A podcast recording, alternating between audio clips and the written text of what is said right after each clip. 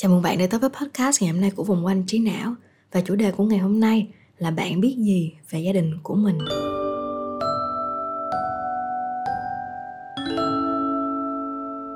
Hồi nhỏ, mình hay lẻo đẻo theo hỏi mẹ là, Mẹ ơi, mẹ thích màu gì nhất?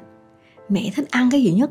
Rồi khi mẹ mình nói là mẹ mình thích màu mỡ gà, Mình không biết nó là cái gì, Mình cứ luôn kêu mẹ mình phải tìm ra những cái đồ vật có cái màu đó để mình hình dung được là tại vì mình nhớ lúc đó mấy bạn trong lớp tiểu học của mình nó hay khoe nhau về mẹ lắm. Kiểu như mẹ tôi thích làm này nè, mẹ tôi nấu ăn ngon rồi, mẹ tôi làm nghề này nghề kia. Để tụi mình có thông tin tụi mình làm mấy cái bài tập làm văn tả mẹ mình nghĩ đó là lần đầu tiên mình tò mò về một người gần gũi với mình nhất. Mình tò mò về một con người được gọi là mẹ. Nhưng mà mình không nhớ cái lần thứ hai và lần gần nhất mình tò mò là khi nào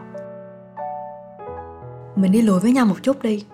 Câu chuyện gần đây nhất khiến cho mình chốt hạ là mình sẽ viết về chủ đề này là khi mẹ mình nói, Ê, mấy bữa nay không có chỗ nào bán hoa lê đẹp hết trơn.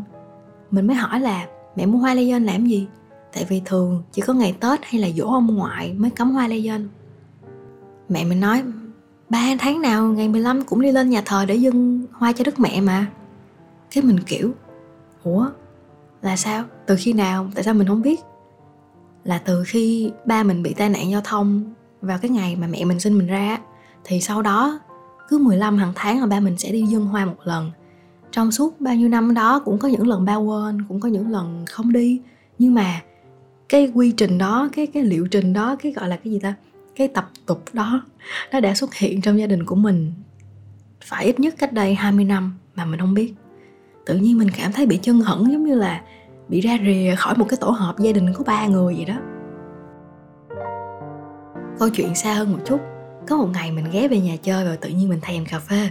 Cái kiểu cà phê mà mà cà phê pha trộn á, cà phê bắp việt nam á mọi người.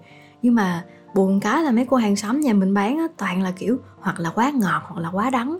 Mình mà kêu một ly bạc xỉu á, là chính xác nó là một ly có cái màu cà phê nhưng mà là vị của sữa đặc luôn.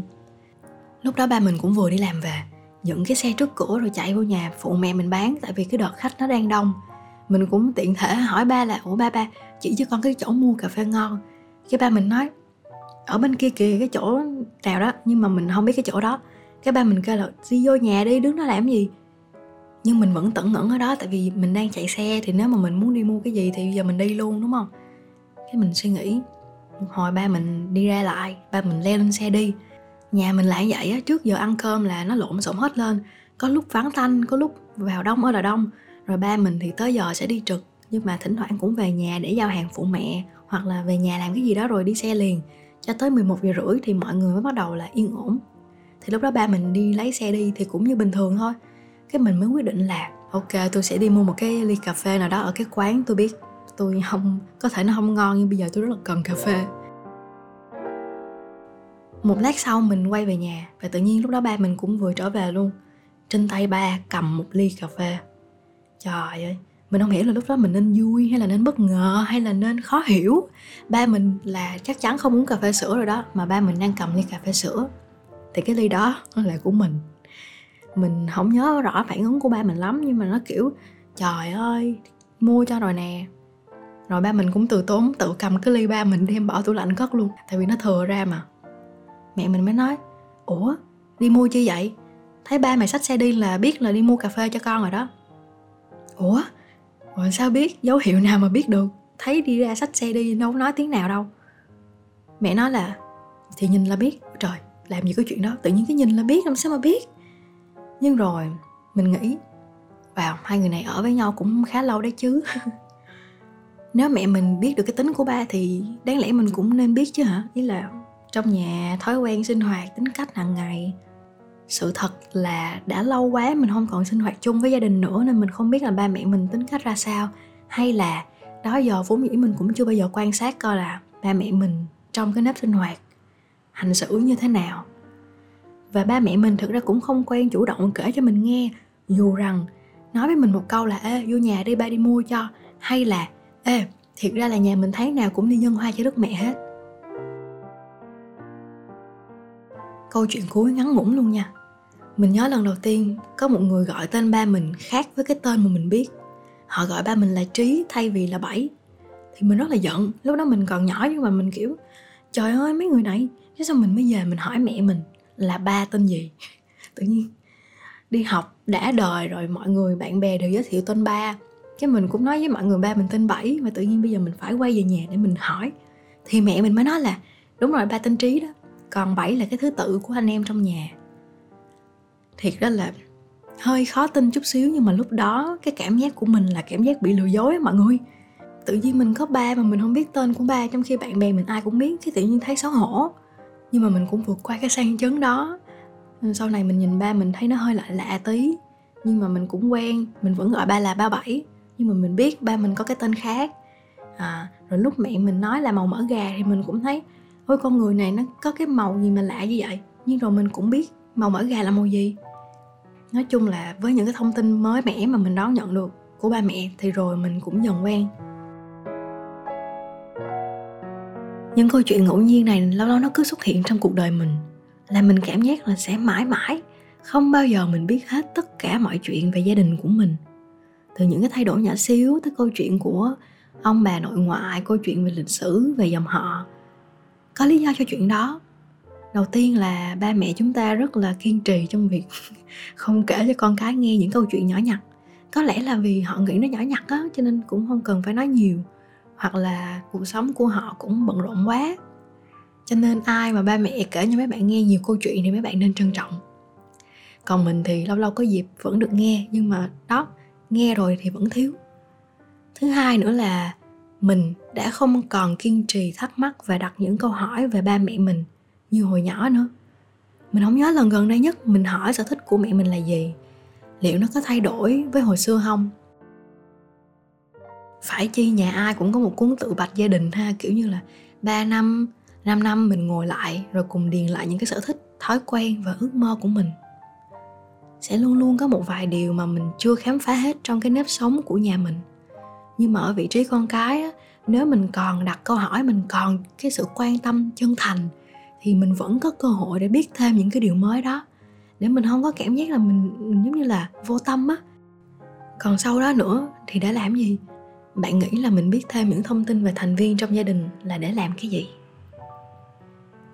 Có người sẽ nói là bây giờ mình biết thêm về nhau đi để mình hiểu nhau rồi mai mốt mình yêu nhau đúng cách hơn mình cũng biết là cách người ta yêu mình như thế nào hợp nhau ra sao và có nên bỏ bớt những cái kỳ vọng với nhau không? Nhưng nói thiệt là cũng có một cái thực tế là mình nghĩ là không có cần thiết phải biết về thông tin gia đình mình làm gì hết. Tại vì mấy cái đó nó không thể hiện là mình yêu họ. Nó không không phải là cái tiêu chuẩn đánh giá mình mà cũng phải là tiêu chuẩn để mình thể hiện tình yêu thương luôn. Nhưng mà dạo gần đây mình cũng có một thắc mắc. Có khi nào mình biết nhiều về nhau lúc này là để dành cho một ngày nào đó mình sẽ quên hết thông tin về nhau không? Mình dẫn mẹ của mình đi thăm chị ruột, tức là bác ruột của mình á. Bác đã rất là già rồi, bây giờ nằm một chỗ và cũng đã lẫn. Khi mẹ mình bước tới giường thì bác nắm tay, vì bác nhận ra. Còn mình thì bác không có nhớ tên. Mặc dù ngày xưa mình rất là hay ngồi kế bên cho bác kể mấy câu chuyện linh tinh. Bác nhìn mình rất là lâu. Cảm giác như là muốn nhớ ra mình nhưng không nhớ được, muốn nói ra mà không nói được. Cho nên là bác mình khóc mình đoán là đến một giai đoạn đó khi chúng ta không còn nhớ về nhau nữa, thì cái cảm xúc về nhau vẫn còn. À người này trong ký ức của mình, họ rất là tốt. Họ rất là thân với mình và mình yêu họ biết bao nhiêu. Mình không biết những ký ức về cảm xúc nó có chiến thắng được thời gian không, tại vì mình mới 25 tuổi à. Nhưng mình nghĩ là nó bền hơn những ký ức mang tính thông tin. Nhưng mà còn trẻ thì nên biết nhiều thông tin tại vì nó là nguyên liệu để tạo ra cái dòng cảm xúc chảy trong người mình. Từ lúc mình còn nhỏ xíu, tới lúc mình già đi và quên hết. Nhớ lại lúc mà trẻ nè, mình biết tên nhau, mình biết tuổi nhau, mình biết số điện thoại nhau, mình biết sở thích của nhau, thì mình ít nhất là còn có thể làm gì đó cho nhau. Chứ một ngày nào đó khi mà mình ngồi yên một chỗ rồi, cái tên cũng không nhớ. Ở xa, muốn thương yêu mà cũng không có cách thể hiện được, thì nó muộn màng quá mình mới 25 tuổi mà bây giờ mình đã không còn hỏi nhiều như hồi trước nữa. Cái mình thấy là hư á, thấy bản thân mình nó hư mà nó không còn hồn nhiên trong sáng nữa. Mình rất là thích bản thân mình. Có cái sự hồn nhiên đó, tại kiểu mình rất là thích bình yên á mọi người. Bởi vậy, podcast này nghe tới đây, chắc bạn cũng nhận ra là mình muốn cổ vũ bạn, biết thêm một điều gì đó về gia đình bạn ngày hôm nay. Hỏi han họ nhiều hơn. Có nhiều thứ lắm. Hồi xưa ba mẹ ra sao, hồi xưa cái nhà mình đã chuyển đến những nơi nào? Ông bà mình làm nghề gì? Mình hỏi nhiều hơn trong lúc mình còn thời gian. Để lỡ một ngày nào đó ba mẹ mình cũng quên mất đi. Tới lúc đó mắc hỏi lắm mà lại khó có câu trả lời. Cho nên là ba mẹ bạn thích màu gì và thích ăn món gì nhất? Cảm ơn bạn vì đã nghe podcast ngày hôm nay. Chúc cho bạn một cái mùa ờ, bây giờ cũng là gần cuối năm rồi. hơn nửa năm rồi, thì mình chúc mọi người giữ được cái tinh thần khỏe khoắn, lành mạnh, và bên gia đình của mình càng nhiều càng tốt. Chúc bạn một ngày mới tốt lành và một buổi tối ngủ ngon.